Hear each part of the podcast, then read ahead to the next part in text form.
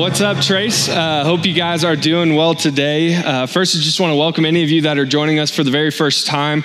Uh, whether you saw our street signs, maybe you got invited by a friend, or maybe you've been watching, watching us online and decided to join us in person today. Uh, whatever the case, we're grateful that you're here. Um, also, just want to give a quick shout out to anybody joining us online today, whether you're watching us live or maybe some other time during the week or at a later date. We're grateful to have you as a part of the conversation. Um, my name is Josiah, and I have the opportunity to be the student pastor here at Trace. And something you need to know about Trace, if this is your first time here, is that we care a lot about our kids and students here at Trace. That, uh, like Travis said, this past week we actually got to host a huge camp here at Trace uh, called our kid, uh, sorry, Trace Kids Adventure Camp. That is a mouthful. Trace Kids Adventure Camp, um, and it was a great time. It was a great experience. I know many of you guys got to be a part of that. Uh, whether you dropped your kid off here or maybe you were on a team uh, leading a group of kids, whatever the case, it was awesome. Um, selfishly, I had a lot of fun. Uh, I got to see a lot of cool things. I watched as uh, some moms would come and drop their kids off and then go hang out together for the whole morning, which was great. Um, I got to push, I mean, uh, gently encourage some kids down a water slide and spray them, spray them with a hose. It was great. And then uh, at the same time, though, I got to watch uh, some kids no older than third grade run up to me with giant smiles on their face and introduce me to one of their friends that they had invited to camp. And some of these kids had never been to Trace before. It was just such a great experience. And I know none of this would have happened uh, without Jessica, our kids director, or without our kids team. So could we just celebrate them, give it up for them? Yeah, we're super, super grateful for them um, and all the work that they do.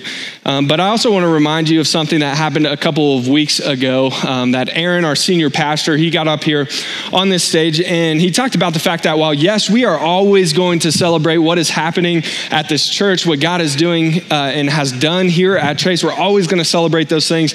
Uh, but at the same time, we're never going to settle for the status quo that uh, here at Trace, we want to be prepared for all the things that God wants to continue to do.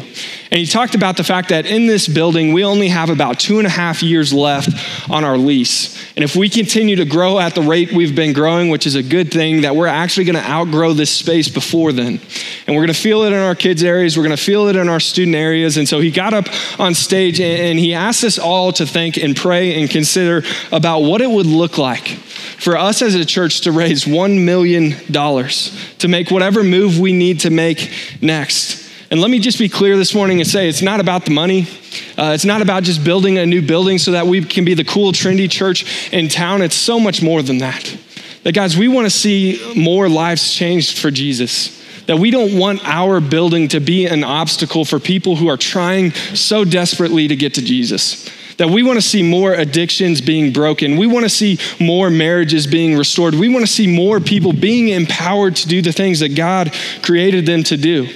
And so I'd love to invite you, I'd love to uh, ask you to pray and consider what it would look like uh, for us as a church, for you as individuals to bring the biggest gift that you've ever given to a church or an organization on our fifth anniversary, which is September 12th. And I'd love to ask you to consider that. And so I don't know what you need to do this summer to get prepared. Maybe you need to have a garage sale and sell some things and give the proceeds to the church. Maybe you don't need coffee every single day. Uh, maybe you don't need to eat out as much. Uh, Josiah, I'm talking to myself on that one. Uh, maybe you don't need that third car. Maybe you don't need to go on that fourth vacation. I don't know what it looks like for you. But we're going to be keeping this in front of you over the course of the summer because we want you to be prepared as individuals, but we also want to be prepared as a church to see what God is going to do uh, through Trace Church. And so, uh, that being the case, I just want you to pray about that, be thinking about that over the course of this summer. But today I'm pumped. Uh, we are starting a brand new series called Anchors. This is a series I've wanted to do for a very long time, and the vision behind the series is very simple. That many of you guys, you know the purpose of an anchor. That uh, the purpose of an anchor is to keep idle boats from drifting away. That if a boat has an anchor on it, uh, like it's not going to drift very far. However, if it doesn't have an anchor, that it could drift hundreds, if not thousands, of miles away from home, depending on you know what the wind wants to do, depending on what the waves want to do, but if a boat does have an anchor, that no matter what's going on above the surface, whether it's huge storms with large waves and strong winds, that below the surface, if it has an anchor, there is something much stronger holding that boat in place. And the same is true for our lives, that as people, we all have the tendency to drift. That the author of Hebrews, he puts it this way when he says this So we must listen very carefully to the truth that we have heard. Otherwise, we may drift away from it. And that phrase, drift away from it, he's talking about a boat drifting out into the sea. That as people, we all have the propensity to drift. That whether we drift because we live idle lives or we leave our lives unattended, or maybe there's some external sources, some things above the surface that are happening in our lives, we all know what it feels like to wake up one day and recognize that we are much further off than we wish we were. That we get it. That drift, it happens. And this is especially true when it comes to matters of our faith. That we all know what it feels like to drift in our faith, that maybe for you, it was like a past hurt. That somewhere along the way, you had a bad experience at church. You had a bad experience in a religious organization. And rather than risk getting hurt again, you decided to stay away. And over the course of weeks, over the course of months, over the course of years, you, you drifted.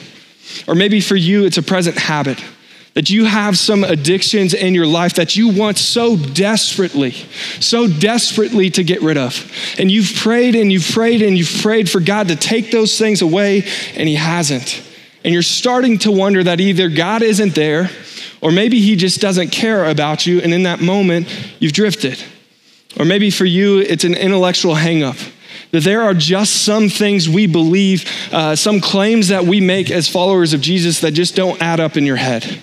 And so, piece by piece, question by question, argument by argument, you've begun to deconstruct your faith until finally you find yourself in a place where you've drifted much further than you intended, and you're wondering if any of this is real in the first place.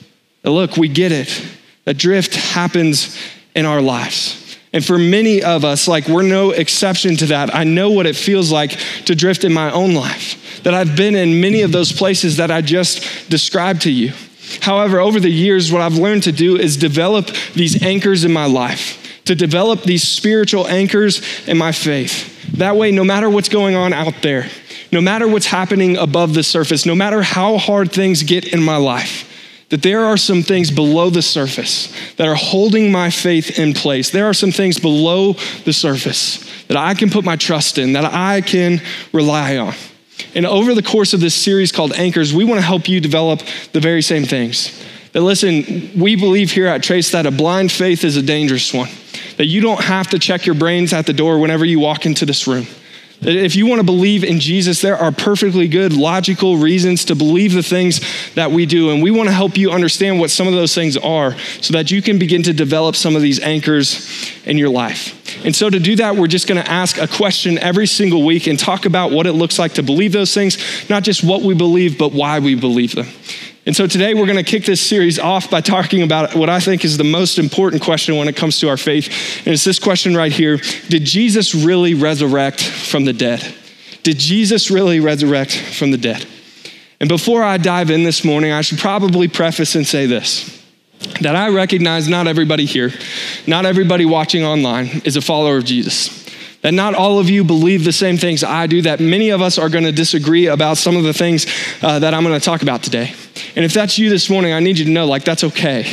Like, it's okay to believe differently than we do. That this is a place that you can belong even before you believe. That my goal this morning isn't going to try to, I'm not going to try to argue you into following Jesus.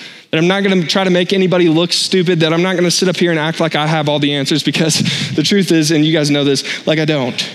Um, all I want to do this morning, all I want to do is I just want to share a couple of things that have been helpful in my life, a couple of things that have been helpful in my faith, in, in order to give you maybe some things to think about, maybe even reconsider in your own life.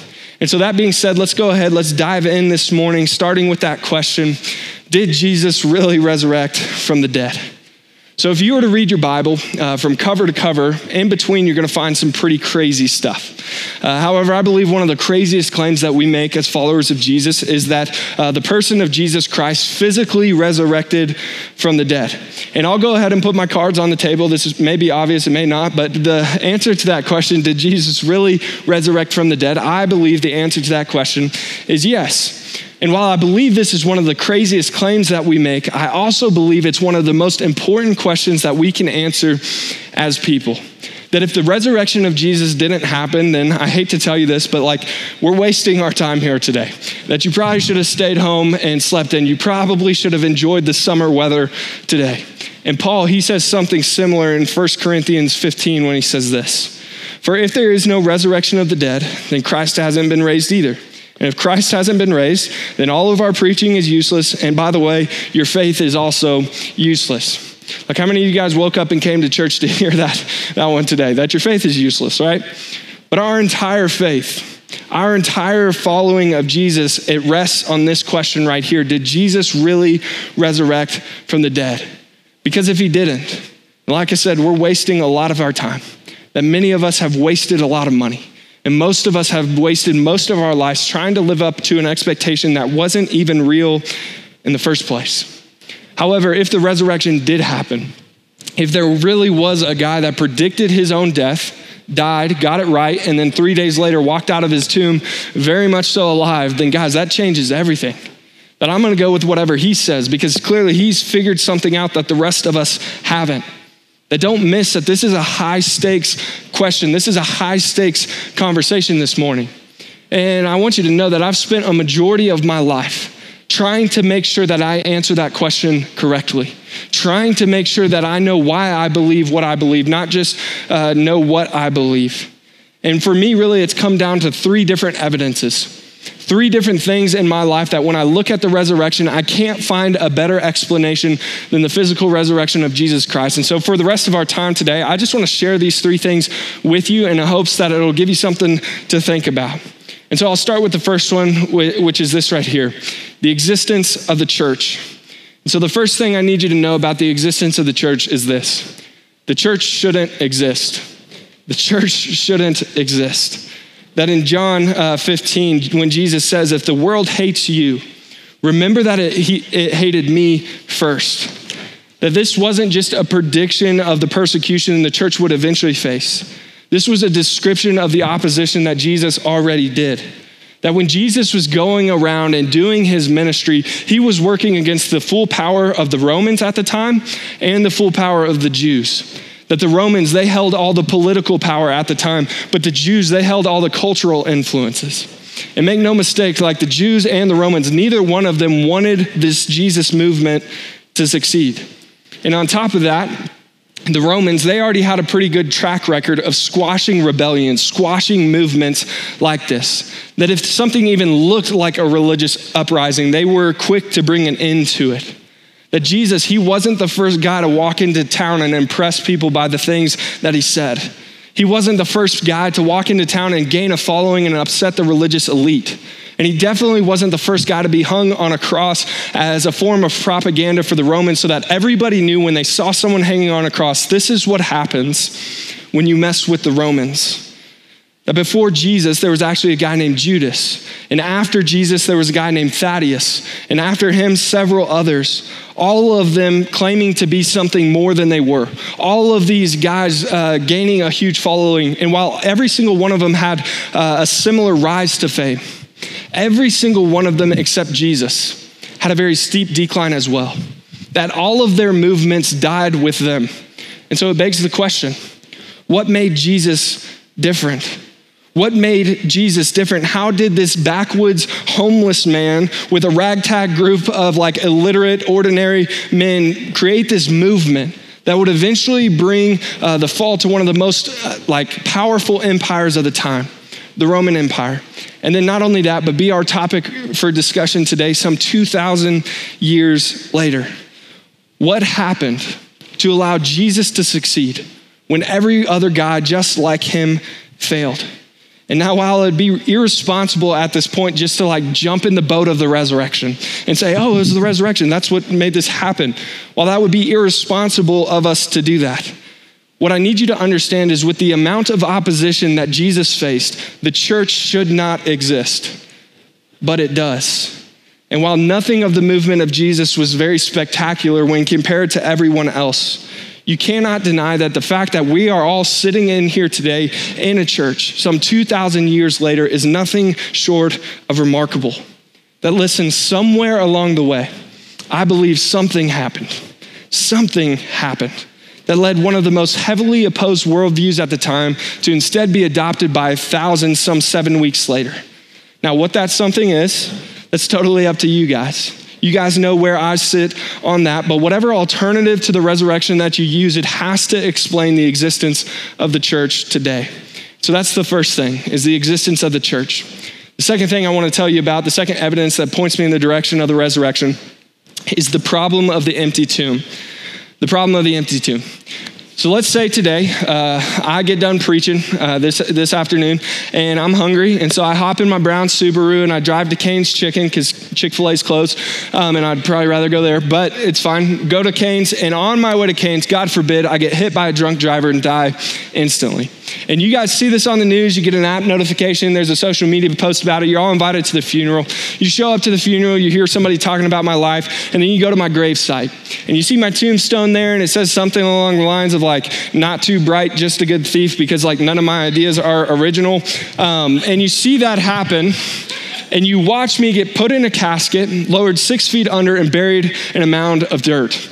And then next week, you show up to church, and Dr. T is up here, and he's rambling about the fact that I'm not actually dead. That just the day before, he saw me walk into the gym with a Mountain Dew in my hand and a big smile on my face, like all things I would enjoy. And uh, he's talking about how I'm not dead. Let me ask you this What would be the most effective way? to prove to Dr. T that he has lost his mind and that I am still dead in my casket.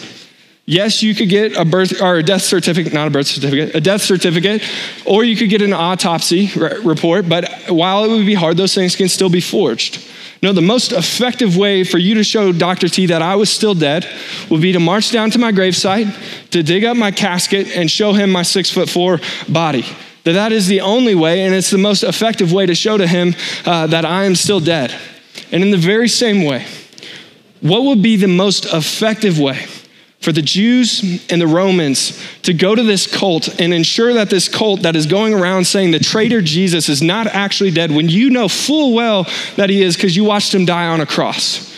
What would be the most effective way to prove them wrong? It would be to march down to his tomb, to roll the stone away, and show them his body. But that's not what happens, is it? Like, that's not what they do, is it? That as we talked about today, uh, if they sorry, if they would have done that, like the movement would have died with Jesus on the cross, but that's not what happened. That as we already talked about, uh, the church does exist. The church does exist at this point. And so, why didn't they do that? Why didn't they just go down to the tomb and show them the body? Really, there's only a couple options, really just four. One, either the Jews and the Romans, they didn't know where the body was buried, they didn't know where the tomb of Jesus was. Second option is that they didn't bury Jesus in a tomb at all, that he was buried in a mass grave, and so his body would have been indistinguishable from everybody else's. Third option is somebody stole the body, meaning that they didn't have a body to show uh, these Christians who were claiming these crazy things about a resurrected man named Jesus. Or the fourth option is Jesus really did resurrect from the dead and he walked out of his tomb very much so alive. And so the Jews and Romans were left without a body. Okay? So let's look at those. I don't think the first two are very viable. Because if the Jews, if the Romans uh, really wanted to stop this movement, if they really didn't want Christianity to continue, if they unintentionally didn't find out where the tomb was, or if they intentionally buried him in a mass grave, then that was a very stupid decision on their part. Because as we said, the most effective way for them to stop this movement would have been to just simply show them the body. But they didn't do that. And so either, you know, they didn't do that unintentionally or they didn't do that intentionally. That was a very dumb move on their part because they're giving over their biggest leverage that they have to make sure that Jesus' following doesn't last past the cross. Now, I could be giving them too much credit. That I could be saying like it's possible that they are uh, they are that dumb. But at the same time, um, I, the Romans that I read about, the Romans that I've studied, they were extremely meticulous. They were extremely intentional, especially when it came to things like this. That this is one of the reasons they were able to last so long as an empire. And so I don't think those two are very likely. Third, that leaves only two other options that Jesus did resurrect from the dead or that somebody stole the body. So we'll look at the stolen body theory. Um, if somebody stole the body, we have to ask the question who stole the body? That it could have been the Jews or the Romans, but once again, I don't think they would have done that for the reason we just talked about. which leaves either grave robbers or the disciples. Now, Jesus was a homeless man with no worldly possessions, so I don't think grave robbers probably would have broken into his tomb. And if they did, they wouldn't have gotten anything. Um, but uh, that leaves the disciples. And the disciples, now they had motive. Now they had a reason to steal the body. Now that could be very likely.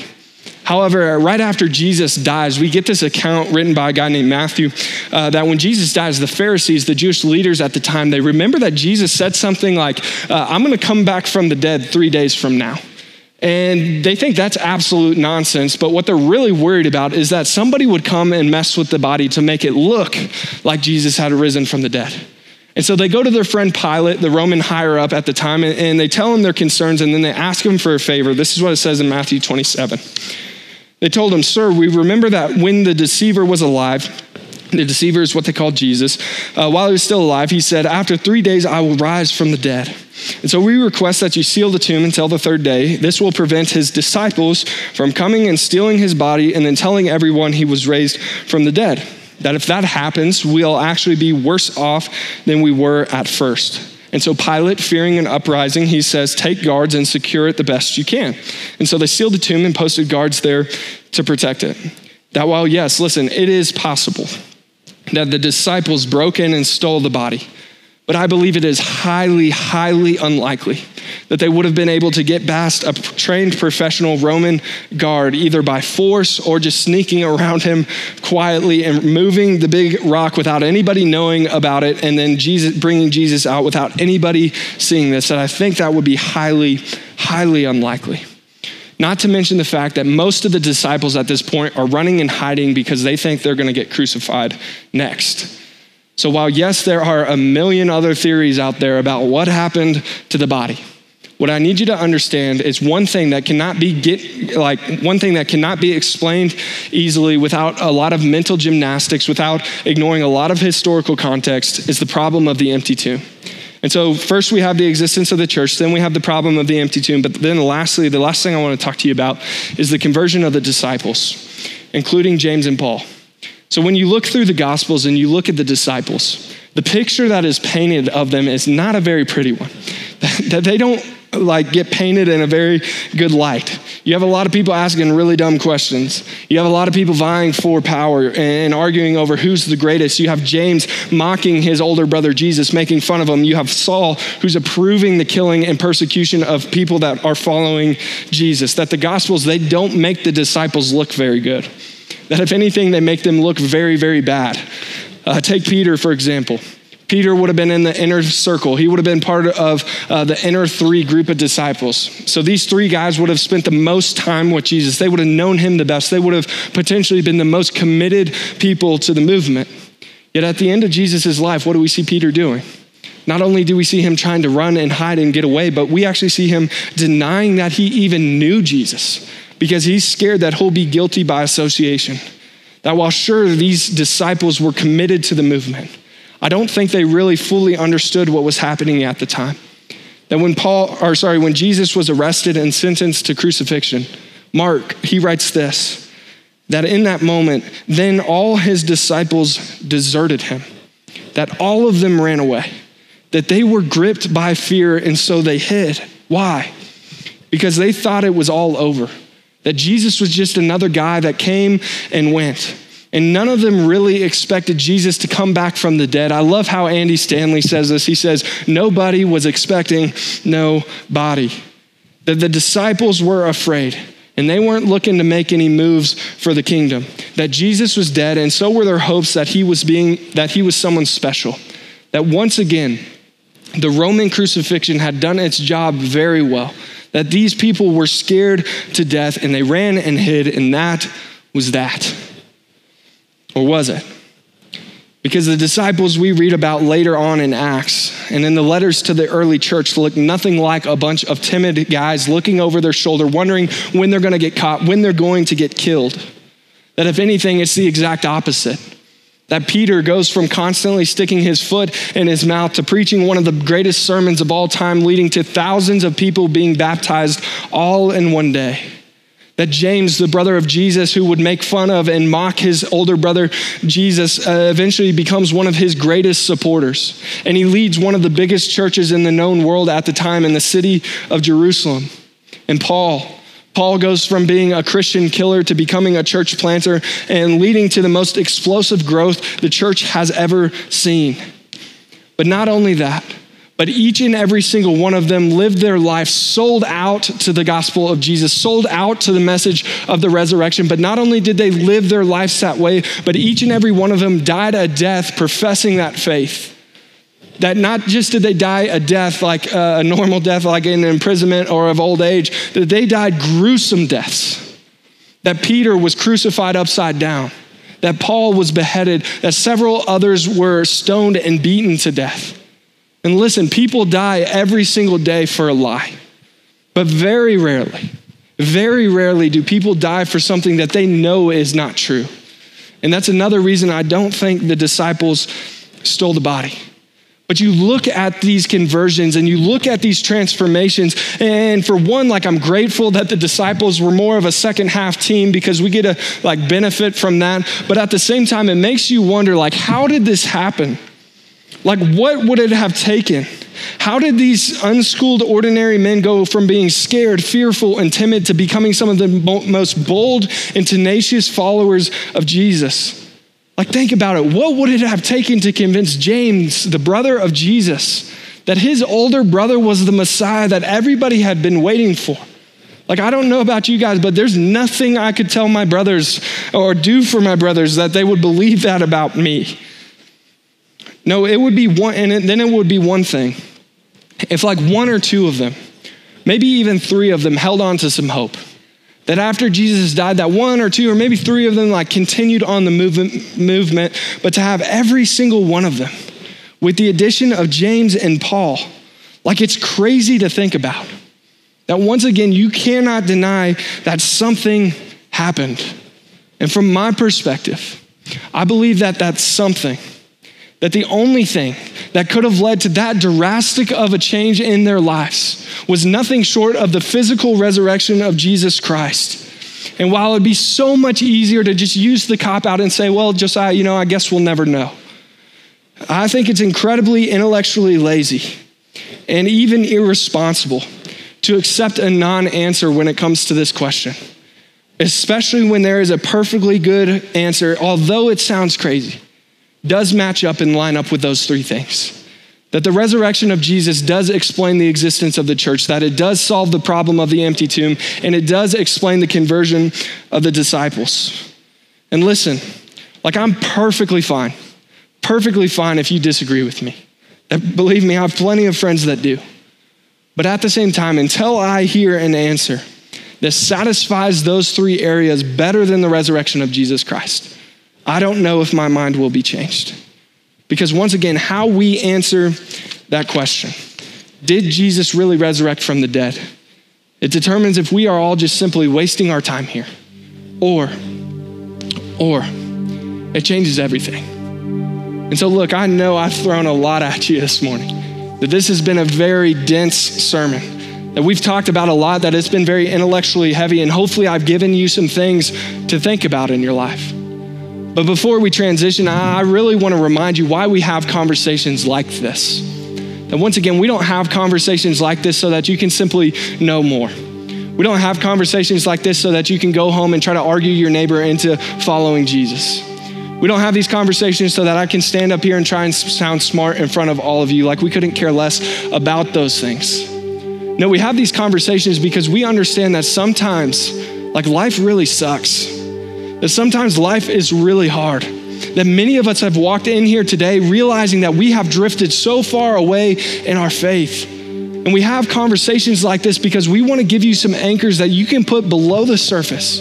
That even though nothing else makes sense in your life, that there are some things below the surface that you can put your trust in, that you can put your hope in, that you can put your faith in.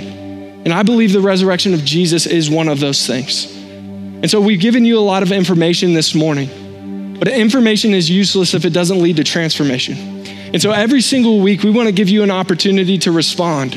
That we don't want people to just come in here, listen to some guy talk, and leave exactly the same.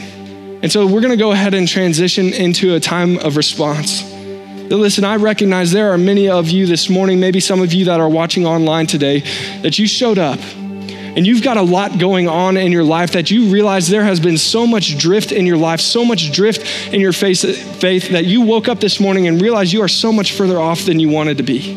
That maybe because it's a, a past hurt, maybe because it's a present habit, maybe it's an intellectual hangup, but you have drifted in your life. And you're starting to wonder like how can i overcome these things? How can i overcome these obstacles? How can i get past this? Is god still going to accept me and guys, what I want you to know is that the resurrection of Jesus Christ, not only is it a good discussion to talk about intellectually, but it's an excellent representation of the fact that if Jesus could conquer death, the one problem that we are all going to face someday, then I guarantee you he can conquer some of the things in your life. And it may not be today, it may not be tomorrow, but someday, someday that promise has been given to us and it will be fulfilled through Jesus. And so maybe this morning you're looking for some hope. Maybe this morning you want to know what it looks like to have something in your life that is so stable that no matter what is going on up here, you can have some things in your life that are keeping you steady. And once again, I believe the resurrection is that thing. And so if you'd like to have a conversation about what it would look like to make Jesus your Lord and Savior, if you want to know what it could look like to have somebody that you can constantly put your hope in, that you can constantly rely on, then we'd love to have that conversation with you this morning. I'm going to be in the back and I, would love to talk to you about what it would look like for you to say yes to Jesus. Or maybe this morning, like you've been a, a follower of Jesus for a very long time.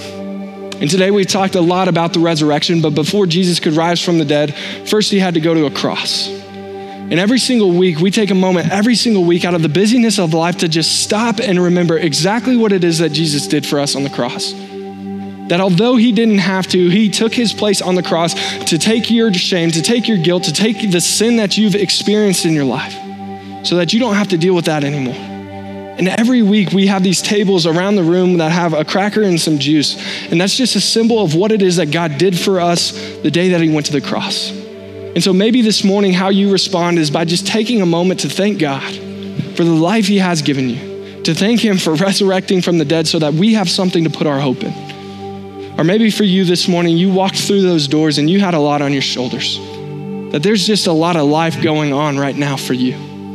And you can't do it on your own. That you weren't built for that, and that's okay. That listen, we as a church, we want the opportunity, we would love the opportunity to pray for and with you for the things that are going on in your life. And so if that's this, if that's you this morning, I would encourage you to go back to the table, fill out a prayer request form. We would love the opportunity to pray for and with you about the things that are going on in your life. Look, I don't know how you need to respond this morning, but I'm going to ask that you do. So I'm going to pray and then you guys will be free to respond. God, thank you for today. God, we know the church shouldn't exist, and yet it does. That we get to come here every single week and we get to be reminded of the things that we believe, and not just what we believe, but why we believe them. God, thank you for being a God that has good and logical reasons to believe in you. But God, right now, I know there's some people in this room, there's maybe some people watching online that they don't know what they believe. That God, maybe there's some things going through their minds. And so, God, I pray that you just give them peace with whatever uh, you need to. That you would send your Holy Spirit to God and comfort their thoughts right now. God, I pray for the people in this room that are just experiencing life and it just isn't uh, fun. Like it's just hard right now. God, that you would continue to remind them of who you are and who your son is, that the resurrection would remind them that you conquered death, that you can conquer anything that we are experiencing. God, we love you. And it's in your name we pray. Amen.